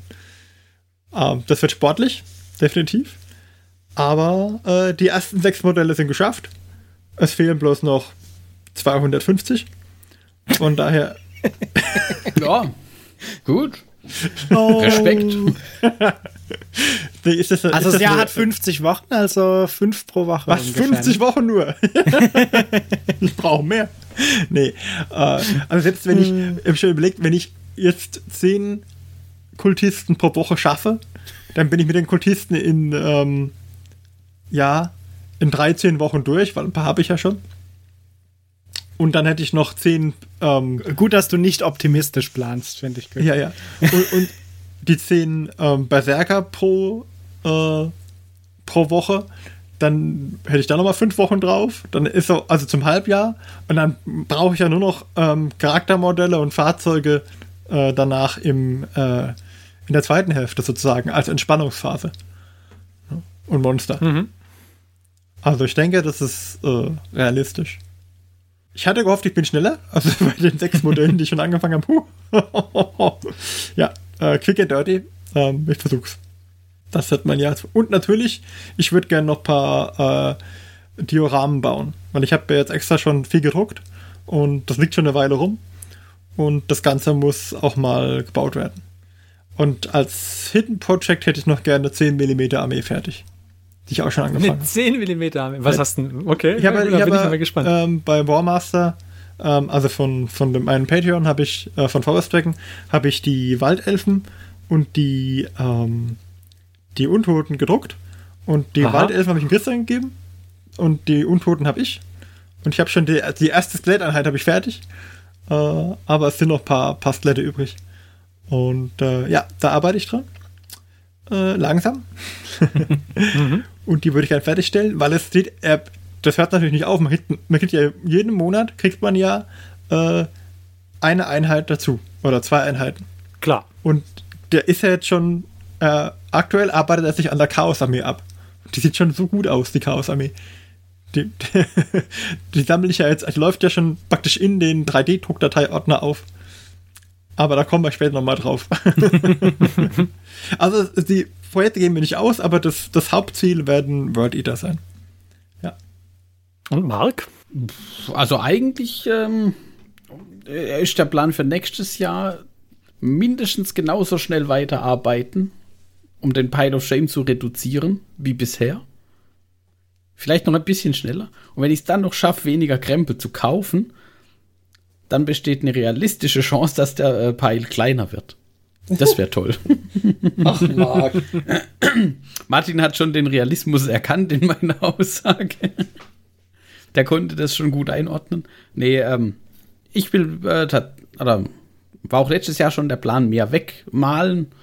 Das hast du ja dieses Jahr eigentlich schon ganz geschafft. Ganz gut funktioniert dieses Jahr. Aber es kam halt auch wieder was Neues dazu, weil es gibt halt trotzdem immer wieder mal was, irgendwo ein unschlagbares Angebot, ja. Mhm, man kennt's. Und spielen würde ich gerne mehr. Aber das kennt ihr auch. Ja, da einfach mal gucken, was da so geht. Da hätte ich schon mal ein bisschen Lust drauf. Weil das ist für mich es ist immer ganz nett, wenn man viel malt und dann auch mal die Modelle ausführen kann. Mal damit spielen. Mhm. Vielleicht schaffen wir es ja noch vor den Weihnachtsferien. Ja, ich setze jetzt einfach mal noch, glaube ich, so ein Terminfindungstool auf. Mach das mal. Dass man dann planen wir halt mal ein bisschen längerfristig. Das ist ja auch in Ordnung. Und tatsächlich Plan für nächstes Jahr, Martin, du hast vorhin angesprochen und mich dran erinnert, unser Nerd-Wochenende wiederbeleben.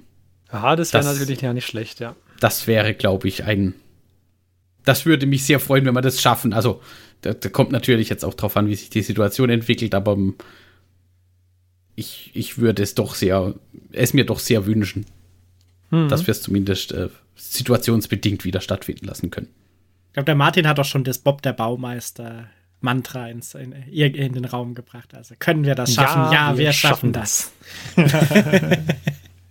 Okay. Johannes? Achso, und hat noch was. Der erste Plan natürlich für das nächste Jahr oder bis zum nächsten Jahr sogar, bis zum 6. Februar wohlgemerkt des nächsten Jahres. Ich muss mir noch was aus meinem Pile of Shame suchen, was da so gebaut rumliegt und was ich mal noch bemalen möchte. Ich habe auch, glaube ich, schon eine ganz gute Idee. Das ist doch gut. Ja. Bei mir wird nächstes Jahr, 2022 ist das Jahr von Hobby auf meinem Desktop. Ah, Moment, das war ein anderer Slogan, aber egal. Nee, aber tatsächlich habe ich bin jetzt ja schon wieder langsam eingestiegen in den letzten Wochen. Zwar noch nicht maltechnisch, aber bautechnisch in letzter Zeit. Und das heißt, es bieten sich auch mehr Optionen wieder. Mhm. Und ich denke aber, was so die drei großen Ziele sind nächstes Jahr, wenn wir das Jahr so drittelt vielleicht. Mhm. Ziel Nummer 1. Meine 3D-gedruckte Mechanikum-Kathedrale ist bemalt. Ei, ei, ei. Ich lasse noch offen, ob ich tatsächlich das damals angekündigte Imperial Knight-Diorama auch noch ausprobiere, weil ich weiß nicht, ob das dann zu ambitioniert wird, aber wir werden sehen. Ziel Nummer 2 wäre, mehr schöne Sachen aus heiß geschnittenem Isolationsschaumstoff zu erstellen. Mhm. Weil inzwischen ist ja auch dieses Buch eingetrudelt, mal vor einigen Monaten. Von dem Schaumguru. Gerald Bomb. Genau.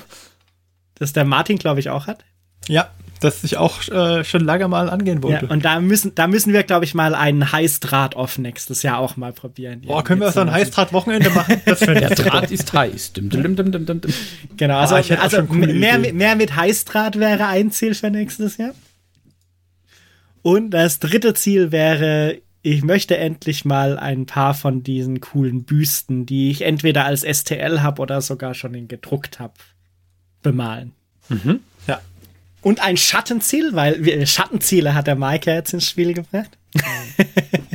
Ein Schattenziel wäre, wir spielen nächstes Jahr endlich mal in der RPG-Runde Odyssey of the Dragonlords.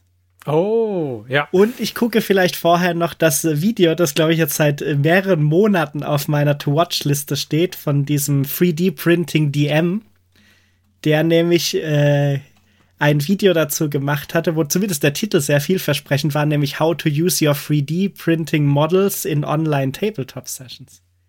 Und ich weiß nicht, um was es geht, aber ich bin echt gespannt, was er in diesem Video macht.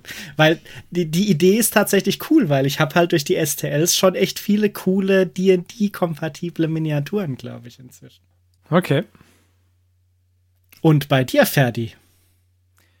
Bei mir, ich würde ähnlich wie Marc auch mich an meine Challenge ein wenig, also ich würde quasi meine Challenge einfach weiterführen und auch Zeug, was ich schon habe, anmalen wollen.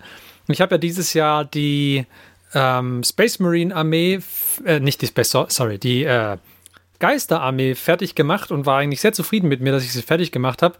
Und vielleicht wäre für nächstes Jahr ein Plan, die Space Marine Armee soweit fertig zu machen oder das Zeugs, was ich irgendwie halt habe, da mal so gut wie anzumalen. Ich bin auf einem ganz guten Weg dahin, also so viel ist jetzt nicht mehr übrig, aber ja, es wäre cool, wenn ich das mal anmalen würde.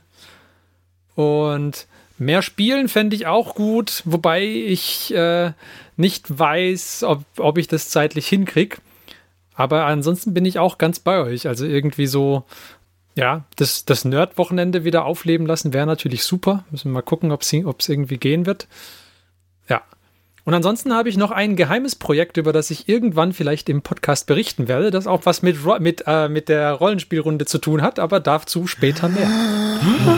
Ja, da ist ein richtig D&D-Abenteuer, D&D-Abenteuer.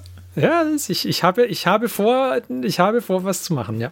Mal gucken, wie es wird. Ich sehe schon, nächstes Jahr ist dann die Rückblickfolge. Wir haben weder gespielt, noch sonstige Hobbys angewandt. Wir haben nur D&D gespielt und Brettspiele.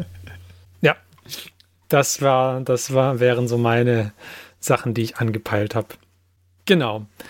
Dann vielleicht so... Ganz zum Schluss machen wir wie letztes Jahr auch so ein paar Hobbyisten-Top-Picks. Aber vielleicht lasst uns doch noch ein wenig persönliche Resümees ziehen, so insgesamt. Haben wir so ein Abschlussstatement zu diesem Jahr, wie es war oder nicht? Oder was Sachen, die wir hätten noch nicht gesagt haben, weil sie in keine Rubrik gepasst haben? Da würde ich anfangen. Und zwar war dieses Jahr mein Hauptproblem, die Hobbymotivation bei mir hat gelitten und ich glaube, ein starker Grund dafür war zum einen, dass ich halt an meinem Hobby-Schreibtisch auch arbeite, wenn ich im Homeoffice bin. Und das ist natürlich ein Problem, weil ich dann zum einen abends nicht immer noch so viel Bock habe, weiter am Schreibtisch sitzen zu bleiben. Zum anderen aber ist das Problem, dass ich mein Hobbyzeug nicht mehr aufgebaut lassen kann. Und dann, muss ich sagen, wähle ich halt häufig dann irgendwie die Option, die schneller auf und wieder abzubauen ist. Und das ist halt irgendwie wahlweise am PC irgendwas spielen oder eine Runde Magic spielen, was auch deutlich flotter auf und abgebaut ist. Genau, und das ist so das Resümee, was irgendwie noch nicht reingepasst hat. Ansonsten muss ich sagen, meine Hobbymotivation hat gegen Ende vom Jahr jetzt wieder ein wenig Fahrt aufgenommen, was ja auch nett ist. Aber die Homeoffice-Arbeit hat mich ein bisschen gedämpft dieses Jahr. Aber hey, ich habe deswegen wieder mehr PC gespielt, was ich schon seit Jahren nicht mehr gemacht habe. Und ich habe wieder Magic gespielt, was ich schon seit noch mehr Jahren nicht mehr gemacht habe. Also es hat auch Vorteile. Es ist halt immer ein Geben und ein Nehmen. Ein Geben und Nehmen, natürlich. Und beim Johannes? Also es ist immer das nächste Jahr wird besser, was das Hobby angeht. Versprochen. Weil, wie ich ja gesagt habe, also mit meinem Hobbyjahr bin ich nicht so richtig zufrieden. Ich hatte so viele coole Ideen, aber sind alle nur in Stückhaftigkeit zerfallen. Also es gibt viele einzelne Stücke, die drin sind. Und tatsächlich habe ich dann auch teilweise andere Sachen gemacht. Also ich habe mich zum Beispiel viel mit funktionalem 3D-Design beschäftigt dieses Jahr und gedruckt. Was natürlich auch ein wenig Zeit in Anspruch nimmt. Ja, klar. Und zum Beispiel da aber schon ein cooles Kamerastativ für Magic-Spiele dabei rausgekommen ist. Weil ich Kamera gewählt habe, ich habe mich halt auch ein bisschen mehr mit Fotografie und Kamera dieses Jahr beschäftigt. Gibt es einen Kanal, wo man dir folgen kann? Noch na, ich weiß noch nicht, ob es Kanal-worthy Fotos sind, die ich produziere, okay. Aber... Ja, aber zumindest, apropos Homeoffice, zumindest die mich im Homeoffice kontaktiert haben, werden sehen, dass ich immer selbstgemachte Jahreszeiten-appropriate Hintergründe habe. Ja, das ist richtig. Ich habe dich, glaube ich, noch nie im Einzel kontaktiert. Oha. Das werden wir ändern müssen. Ja, genau. Aber deswegen mein Plan für nächstes Jahr wäre, das Hobby wieder mehr zu beleben. Und das Jahr der Airbrush könnte auch 2022 werden. Weil tatsächlich die Airbrush dieses Jahr das am meisten genutzte Hobby-Tool war. Okay, nice. Ui. Weil ich damit auch nicht nur Hobby-Sachen bemalt habe. Und unter anderem angefangen. Neu gestrichen damit. Genau, mit ganz feinen 0,2er Nadeln. Ja, ich meine, das wäre jetzt tatsächlich ein Applaus wert gewesen. Nee, aber tatsächlich habe ich damit ein bisschen mehr gemacht. Und unter anderem auch den Toilettenhalter angefangen zu bemalen. In sehr schön knalligen Lego-Männchen-Farben. Und ja. Super. Deswegen. Ich finde das immer noch cool. Deswegen gab es immer noch einige Erfolge. Trotz eines eher schlechten Hobbyjahres. Martin fehlt noch, oder? Ja, das kann ich sagen. Ich fand mein Jahr nicht ganz okay. Wie immer hätte es mehr sein können, aber das ist immer so. Ich würde mir fürs nächste Jahr, wie schon gesagt, vornehmen, auch mal wieder was fertigzustellen. Weil mein großer Plan wäre ja dann irgendwie auch die anderen Sachen, die ich noch auf Halde liegen habe, die großen Armeen, Death Guard, Eldar, auch der Reihe nach fertigzustellen, dass sie zumindest mal fertig sind. Und ja, das wäre so mein großer Plan. Aber von mir aus kann es so weitergehen. Ich habe das Problem eher, dass ich manchmal einfach so Phasen habe, wo ich dann abends so müde bin, dass ich gar nichts mehr tun kann, weil ich muss relativ fit sein dafür. Klar. Und ja, da hoffe ich, dass das besser wird. Aber ich denke, das ist jetzt auch Jahreszeit geschuldet, ein bisschen jetzt wieder nach unten. Okay. Dann lasst uns doch zu unseren Top-Picks noch kommen. Was waren die besten Produkte, das beste 3D-Druck, die besten Hobbyprodukte oder das beste 3D-Druckportfolio oder vielleicht das beste sonstige Serie, Spiel, was wir dieses Jahr gesehen haben, was wir weiterempfehlen würden als Jahresabschluss? Wer möchte anfangen? Dann fange ich an mit bestem Hobbyprodukt.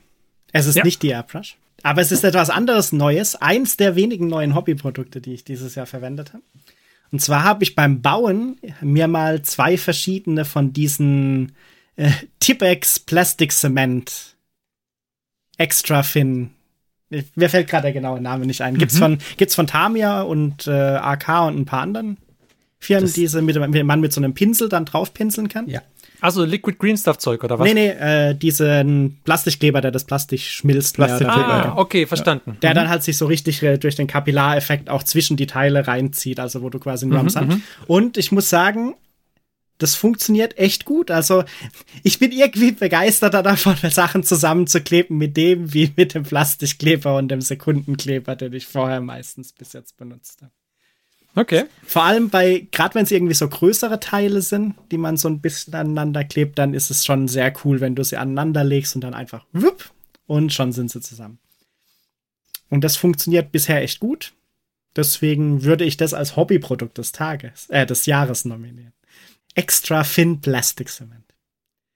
Und wenn es irgendwann mal leer genug ist, werde ich mir auch diesen Sprue Goo, den der Vince Venturella, glaube ich, schon mal vorgestellt hat in dem Video, machen. Wo man dann einfach in so einem Rest in der Flasche Sprues auflöst und damit tatsächlich so einen flüssigen Lückenfüller mehr oder weniger kriegt. Wie sieht's mit Martin aus? Ja, also mein bestes Hobbyprodukt. Das beliebteste Hobbyprodukt in meinem Haus ist auf jeden Fall der Farbvibrator. Also dieser Vortex-Mischer. Der Vortex-Mixer, den ich gekauft habe. Weil der begeistert nicht nur... also ich finde ihn ganz nützlich, aber auch wenn ich Besuch habe oder wenn meine Frau am Schreibtisch ist. Dann geht's auch immer so... Der Mixer ist nützlich. Weil halt... Ja, dann packst du erstmal den Farbvibrator aus. Ja. Was? Ich hab ja kurz gedacht, es geht nicht in diese Richtung, aber... Ich hab's jetzt nicht verfänglich... Nein. Okay, gut. Also, ja. Das technische Konzept ist sehr gut. Weil früher war das immer so ein Ding, ich musste meine Farben immer selbst schütteln und so lasse ich jetzt schütteln. Das wird immer, jeder darf mal schütteln. Das ist quasi wie so ein Tier selber die Farben schütteln. Ah, ja. Das ist wie in der Und Uhrzeit, ich habe doch nur zwei Hände. Ja. Wobei natürlich nur halb so gut, wie wenn du einen Butler hättest, den du rufst und der dann die kleine Fläschchen schüttelt für dich. Ja, ja, aber im Endeffekt ist es das. Also und eigentlich hatte ich den hatte ich nur bestellt, also als Beifang sozusagen. Ich hatte mir eigentlich eine Absauganlage bestellt und als die kamen, war sie aber defekt. Hab sie gleich wieder eingepackt, zurückgeschickt. Nur den Vortex-Mixer, den habe ich behalten. Okay. Und ja, der hat sich trotz dessen, dass ich einen günstigen Mixer ausprobieren wollte, weil ich keine 80 € bezahlen wollte, habe ich schon einen günstigen bestellt und der tut. Und erledigt seinen Job ganz gut, muss ich sagen. Ja. Und ansonsten fand ich dieses Jahr die Produkte von Forest Dragon, die ich ja schon erwähnt hatte, für die Warmaster-Armee, fand ich super. Ich meine, es gibt andere 3D-Hersteller, die auch immer super sind, wie jetzt Loot Studio, oder ich fand auch Anvil Digital Forge ganz gut. Aber Forest Dragon hat halt kontinuierlich jeden Monat seine 2 Einheiten oder eine Einheit und ein Held abgeliefert. Immer stark. Und ja, zwischendrin, 2021 hat er mal kurz verkündet, dass er aufhört und das mal kurz sein lässt, weil es doch anstrengend ist. Aber dann hat er, denke ich, die richtige Wahl getroffen, es weiterlaufen zu lassen, aber einfach nicht mehr so viel jeden Monat zu machen und dafür auch den Preis ein bisschen runterzuschrauben. Also ich glaube, aktuell zahlt man 5 € im Monat und bekommt dafür halt jeden Monat eine Einheit oder 2 Einheiten und oder eine Einheit und einen Helden halt. Und man kann auch irgendwie 9 € bezahlen, kriegt dann nochmal ein Sondermodell, aber ich bin mit den 5 € dabei und das ist, also was ich da schon bekommen habe, ist echt super, würde ich sagen. Das ist mein 3D-Druck-Highlight. Es gibt aber so viele, dass es schwer ist, richtig zu picken hier an der Stelle. Dann noch, Marc, ein Top-Pick von dir? Mein Top-Pick wäre Magic Commander. Mhm. Ah, sehr schön. Ja, ich fand das sehr... Also die ersten paar Spiele, es macht sehr viel Spaß. Und es hat, glaube ich, sehr großes Suchtpotenzial. Und deshalb, obwohl ich dich so abgeräumt habe mit meiner Easy. Mit meiner Seeschlange. Einen Zug vor meiner Gewinnkombi möchte ich an dieser Stelle erwähnen. Wäre ich doch dran gekommen, es gibt demnächst eine Revanche. Abgeräumt. Aber ja. Nein. Martin macht das Feld platt. Also, wenn es dich tröstet, ich habe das. Was nicht schwimmt, wird weggeschwemmt quasi. Hat er geschwemmt. Beim nächsten Spiel bin ich sang- und klanglos untergegangen. Es kam gar nichts zum Tragen. Ja. Wenn sich das tröstet. Und dann habe ich gedacht, ich gewinne jetzt das Spiel, aber war nicht so. War auch wieder nichts. War wieder nicht. Also das Commander-Spielen war wirklich lustig. Ja, das ist richtig. Und vor allen Dingen für die Zuschauer, wir spielen es ja remote. Mit der Kamera praktisch unsere Tische aufnehmen von oben. Mit einem Programm namens Spelltable. Das funktioniert sehr gut. Ja, das wäre auch noch ein weiteres Topic. Spelltable.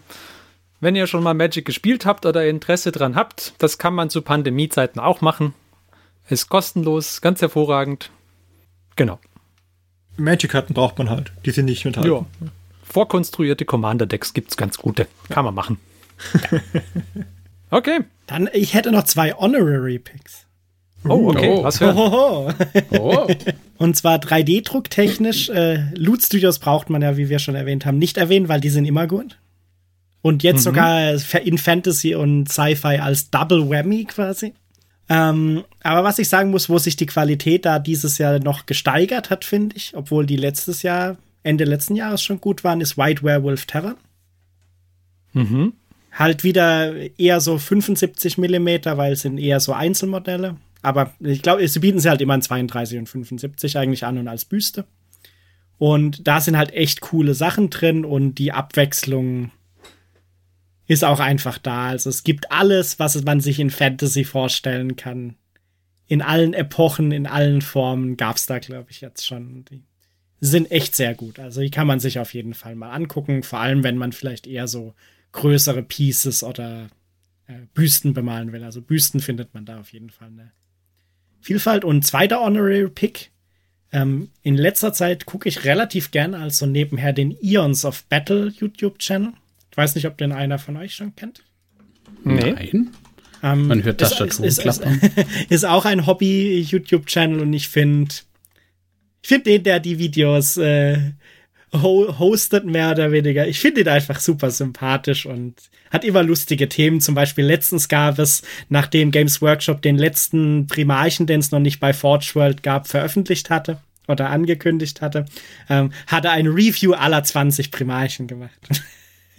Okay, das fand ich ein sehr lustiges Videokonzept zum Beispiel. Und haben halt auch immer alles von Bemalsachen zu auch den GW-Themen, die wir schon mehrmals diskutiert haben, auch mal Terrainbau und so. Also sind ganz abwechslungsreich und die finde ich eigentlich sehr cool. Ich habe gerade geguckt, diese Weitwerbetreffern haben jetzt im Dezember in ihrem Patreon eine Vampirin dabei, die Mistress of Blood, die hat eine kleine Fledermaus als auf dem Arm. Ja. Also das ist süß. Super. Das ist das einzige Problem, sie sind manchmal sehr filigran, was den Druck teilweise schwieriger gestaltet als bei anderen Modellen. Ah, das sind auch wirklich gut. Ah, nee, alles gut. Muss mich zurückhalten. Den Mimikspiegel als Loyalty Reward. Ja, das war dieses Jahr, glaube ich, das Theme. Ich glaube, die Loyalty Rewards waren alle unterschiedliche Mimik-Varianten dieses Jahr. Deswegen habe ich ja gesagt, ich habe sehr viele D&D-Minis, die man verwenden kann. Ja, ich kann sehen, wie das gut mit D&D kombiniert ist, ja. Hast du diese viktorianische Büste mit der Frau, wo halb Totenschädel und halb lebendig ist? Yep. Ah, super. Da bin ich mal gespannt, wenn du die anmalst. Ja, mal gucken, wann das passiert. Ich habe noch ein paar andere Büsten, die in der Reihe vor der stehen. Okay. Aber gucken. Gut. Aber dann, glaube ich, sind wir jetzt am Ende unserer Folge angekommen, würde ich sagen. Und deswegen wünschen wir euch zunächst mal schöne Feiertage. Kommt gut ins neue Jahr, bleibt gesund. Und wir wiederholen noch einmal. Zunächst mal, die nächste Folge kommt am 6. Februar 2022. Bis dahin habt ihr auch Zeit, bei der Pile of Shame Challenge mitzumachen. Sucht euch ein Modell aus eurem Pile of Shame aus. Vielleicht eins, was ihr schon angefangen habt. Macht es fertig, bevor ihr das nächste anfangt. Schickt uns ein Vorher-Nachher-Bild. Und dann haben wir auch schon mal eine Folge fürs nächste Jahr im Kasten. Ist doch super. Oder statt uns das Bild zu schicken, postet es auf Instagram zum Beispiel oder klar. Twitter und verpasst dem den Hashtag. Und jetzt muss ich mir schnell was ausdenken. Ich würde sagen, Hobbyisten Pile of Shame. Mhm. Sehr gut. Den Hashtag schreiben wir auch noch in die Shownotes rein. Dann könnt ihr den einfach copy-pasten. Genau. Und dann wünschen wir euch nochmal eine gute Zeit und sagen Tschüss, bis zum nächsten Mal. Wir waren der Mike, der Martin, der Johannes und ich, der Ferdi. Schöne Grüße vom Christian und bis bald. Tschüss. Tschüss.